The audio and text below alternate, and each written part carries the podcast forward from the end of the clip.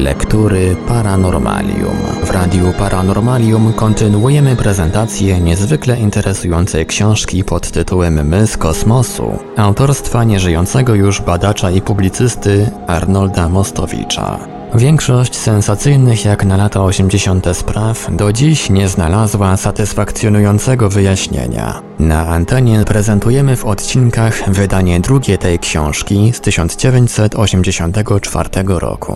Posłuchajmy jednego z fragmentów.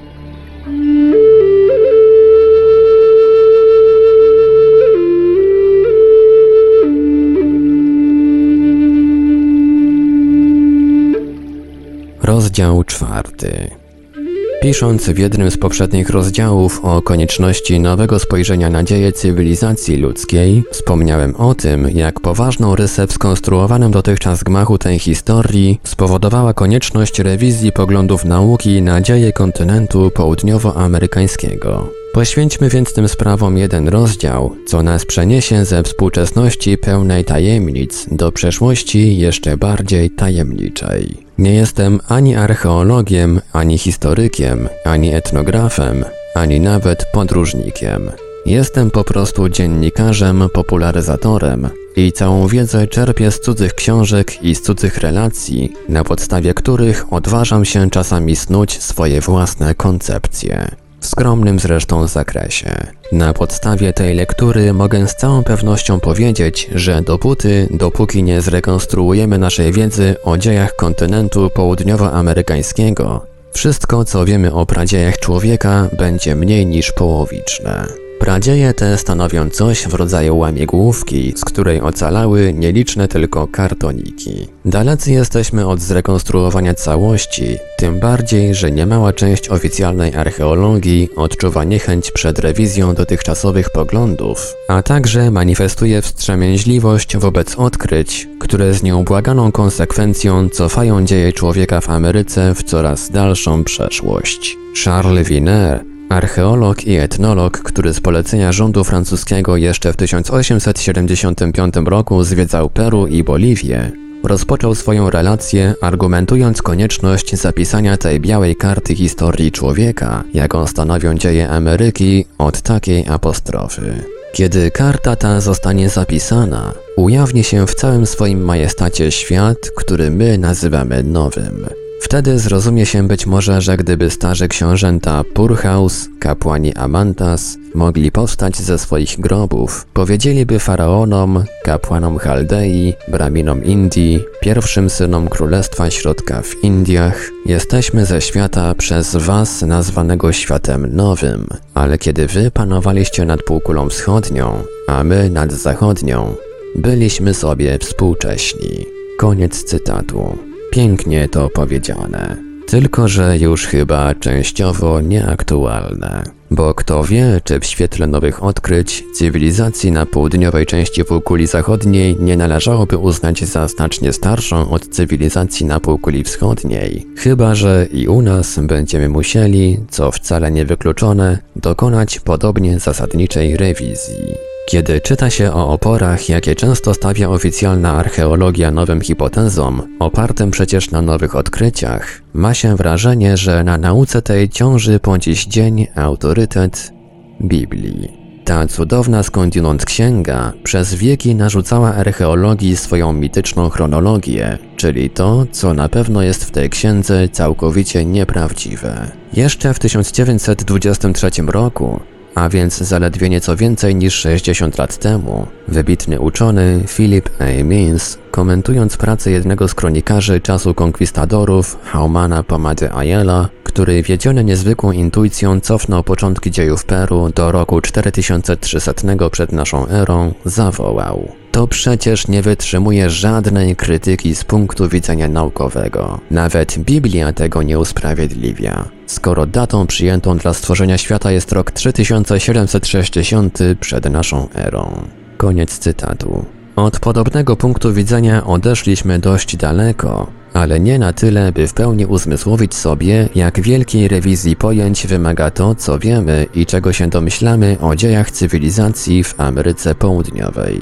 Według przyjętej od kilkudziesięciu lat hipotezy, pierwsze hordy koczownicze pojawiły się w Ameryce Południowej około 20 tysięcy lat temu. Przyjmuje się, że człowiek przeszedł do Ameryki suchą niejako nogą przez dzisiejszą cieśninę Beringa. W tym okresie historii naszego globu wody oceanów znacznie spadły, a sama cieśnina była właściwie wąskim pasemkiem lądu. Przedostawały się tamtędy z Azji do Ameryki stada zwierząt, a w ślad za nimi pierwsze hordy łowców. Ale i ta teza ma wielu zajadłych przeciwników. Najwięksi sceptycy uważają, że przy dzisiejszym stanie wiedzy w ogóle nie można odpowiedzieć na pytanie, kiedy człowiek pojawił się w Ameryce. Zbyt dużo jest tu bowiem nierozwiązanych na razie zagadek. Kai Birgit Smith Duński etnolog, profesor uniwersytetów w Oslo, Bazylei i Pensylwanii, mówiąc o cywilizacjach południowoamerykańskich, twierdzi: Stoimy tu wobec niezwykłej zagadki, której nie sposób na razie rozwiązać.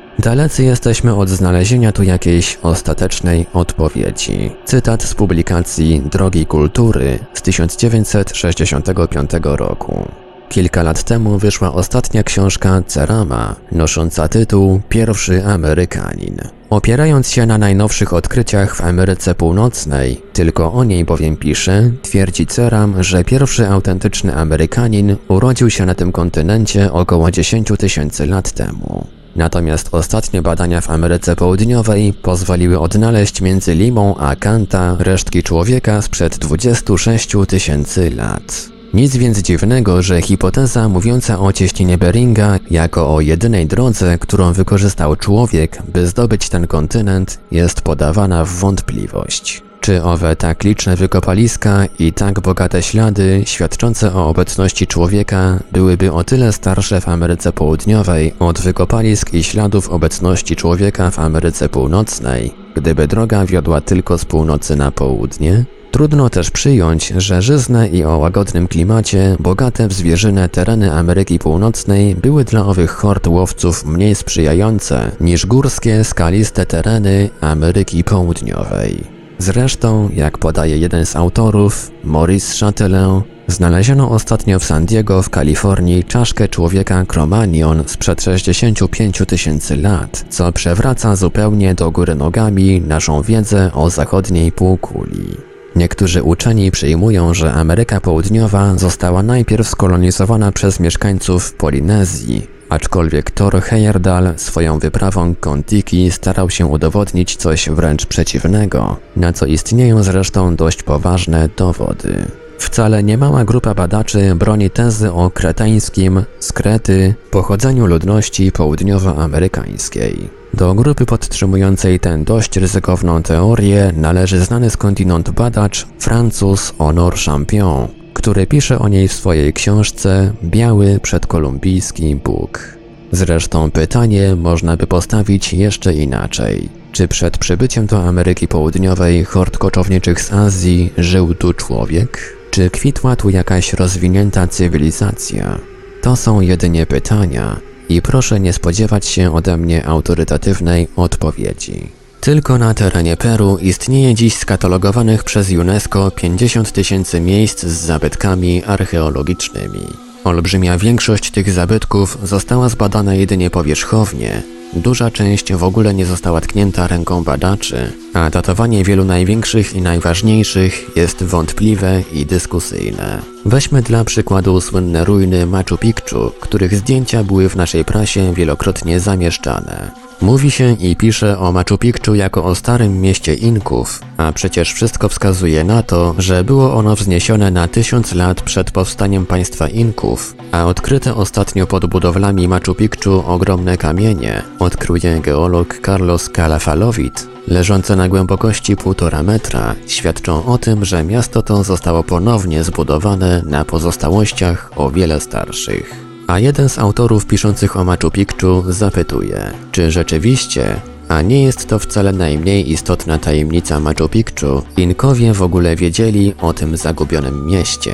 Rafael Aquile były rektor Uniwersytetu w Cusco, twierdzi, że wszystko wskazuje, iż ruiny Machu Picchu są starsze od piramid egipskich. A wielu archeologów amerykańskich po cichu całkowicie zgadza się z tą tezą. Czyż należy się więc dziwić, że niektórzy autorzy, jak wspomniani już przeze mnie Powell i Bergier, wieczny człowiek, nie starając się zresztą dociec samemu prawdy, proponują dla dziejów tego kontynentu chronologię cofającą je ni mniej ni więcej tylko o 40 tysięcy lat. Możliwe, że to oczywisty nonsens, ale pozwolę sobie zwrócić uwagę wybrzydzającym, że 30 lat temu za podobny nonsens uznano by twierdzenie, że w Ameryce Południowej 26 tysięcy lat temu żył człowiek. Jeśli by przyjąć natomiast wnioski, jakie ze swych badań nad legendami Indian Hopi wyciąga inżynier Blumrich, to owa tak odległa data pojawienia się w Ameryce pierwszego człowieka nie powinna zdziwić. Często się będę w tym rozdziale powoływał na Simonę Wainsbert, Amerykankę, bardzo sumienną badaczkę Ameryki Południowej, autorkę wielu bardzo poważnych książek z tego zakresu. Otóż Simone Wainsbart, która w Ameryce Południowej spędziła dwadzieścia kilka lat, tak pisze. Cytat. A mimo to uczeni nie chcą uznać rzeczywistości. Jeśli ktokolwiek odważy się napisać, że amerykański Homo sapiens jest o wiele starszy niż się dotychczas przypuszczało, zdarzyć się musi od razu z tabu oficjalnych przesądów naukowych. Narazić się musi na blamaż i weto ze strony patentowanych erudytów. Dla amerykanistów dyplomowanych tylko ludy, które mają swoje pismo i to pismo, które zdołano odcyfrować, zasługują na poważanie. Czyta się często, że dawni mieszkańcy Peru nie mieli nigdy swego pisma. Nic bardziej fałszywego. Do tego tematu jeszcze wrócimy. Przypis od Arnolda Mostowicza. Lepiej by było, gdyby owi uczeni przyznali uczciwie, że żaden z nich nie był w stanie odczytać petroglifów, piktografii, mitogramów, które tysiącami znaczą zapomniane szlaki z lodowaciałych kordylierów, olbrzymie nadbrzeżne obszary pustynne, czy też ścieżki ukryte pod puszczą Amazonki. Koniec cytatu. Podstawą chronologii zaproponowanej przez Powellsa i Bergiera są ostatnie znaleziska w Andach. Chodzi konkretnie o Marka Huasi, które to ruiny są, zdaniem tych autorów, resztkami najstarszej w świecie cywilizacji. Chronologia Powellsa i Bergiera wygląda mniej więcej tak.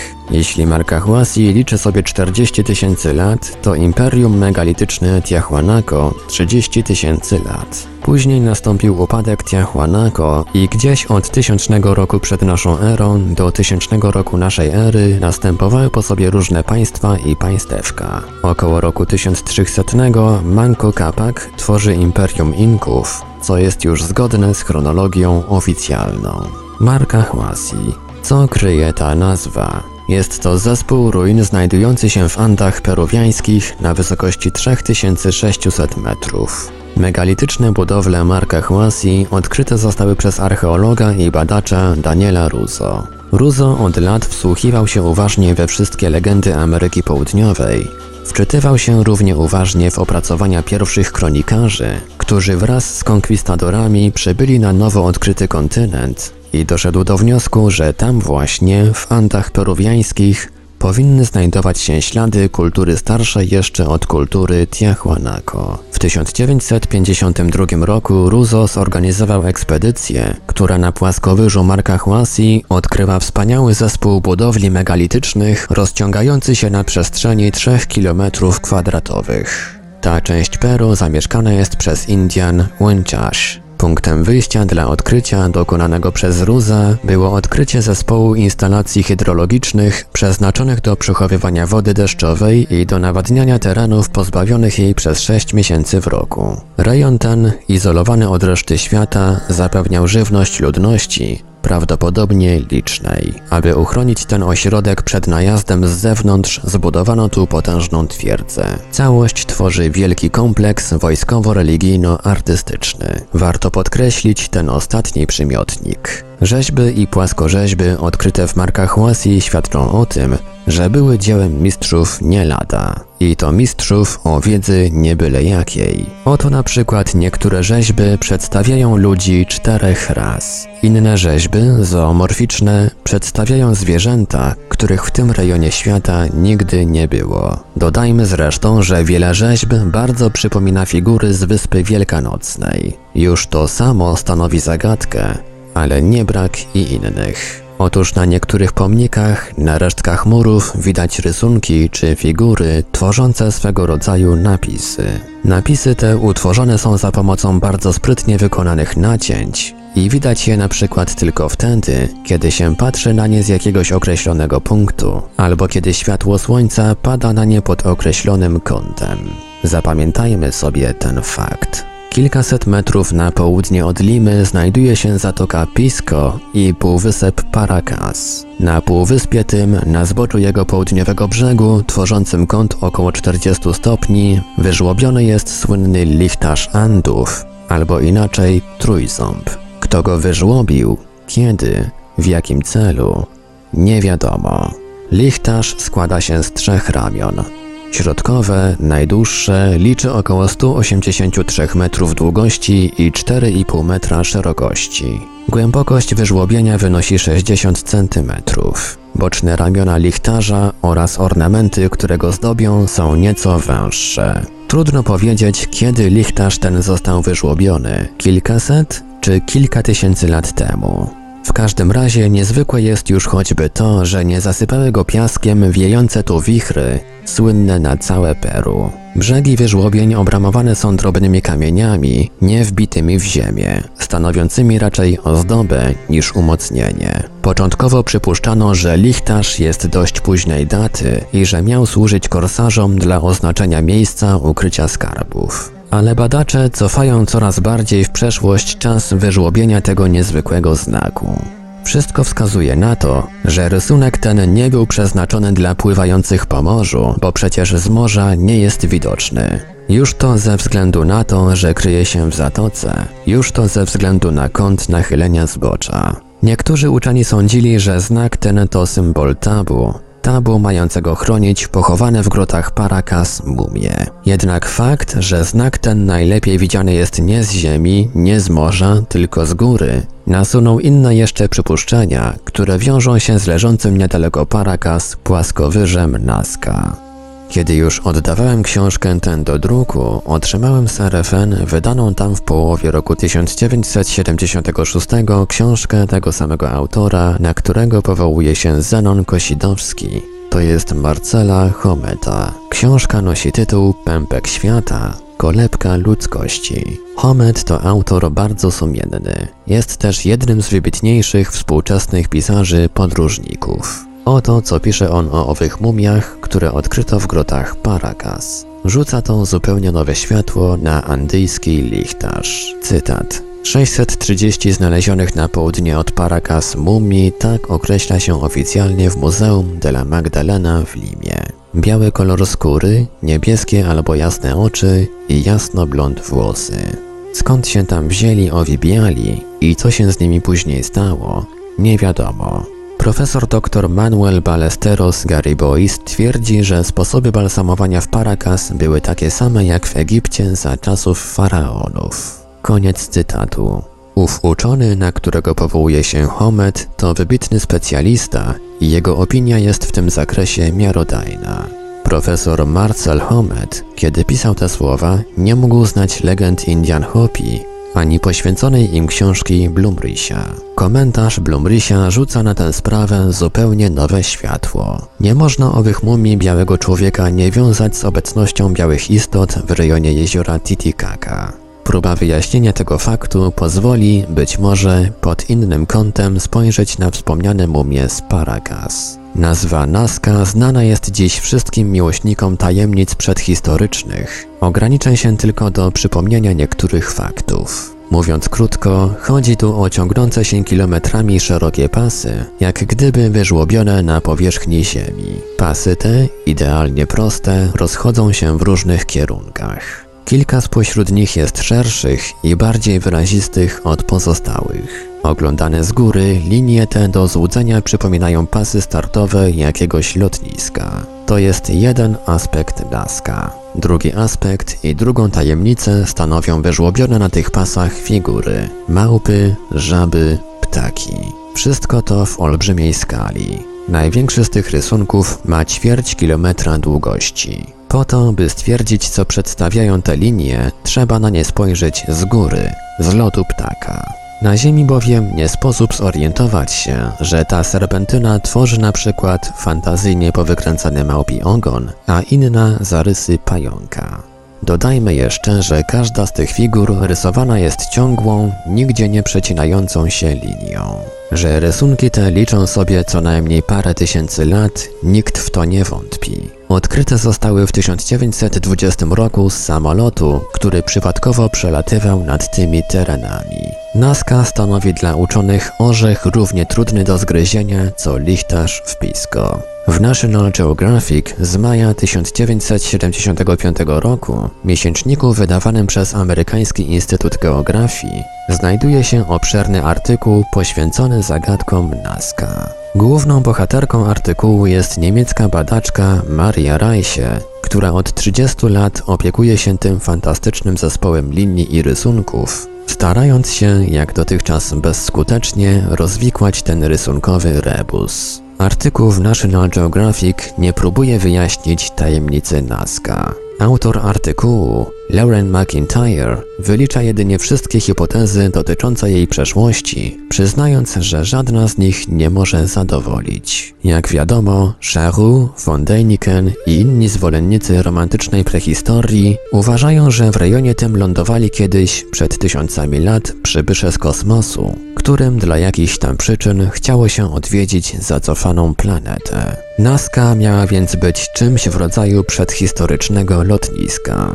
Maria Reiche, jak wielu innych uczonych, zdecydowanie nie zgadza się z tą hipotezą. W ciągu kilkudziesięciu lat badań i wykopalisk nie znaleziono tu żadnych materialnych dowodów, które mogłyby tę kosmiczną teorię uzasadnić. Dodajmy zresztą, że nie znaleziono niczego, co mogłoby potwierdzić jakąkolwiek inną tezę. W swojej książce poświęconej Nazca Maria Reiche pisze Rysujący na ziemi precyzję swojej roboty mogli zweryfikować tylko w ten sposób, że oglądali ją z góry, a zaczynali prawdopodobnie od rysowania szkiców w małej skali. Ale w jaki sposób mogli dać każdemu szczegółowi właściwe miejsce i dokładną formę na tak wielkiej przestrzeni, pozostaje zagadką.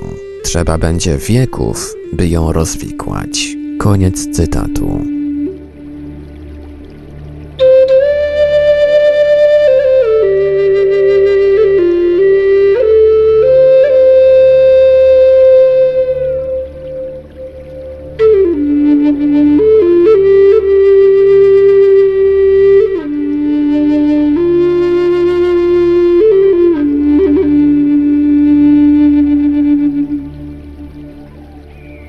Radiu Paranormalium zaprezentowaliśmy fragment książki Arnolda Mostowicza My z kosmosu. Dalszy ciąg w kolejnym odcinku Lektur Paranormalium. Archiwalne odcinki Lektur Paranormalium znajdziesz do pobrania w archiwum naszego radia na stronie www.paranormalium.pl.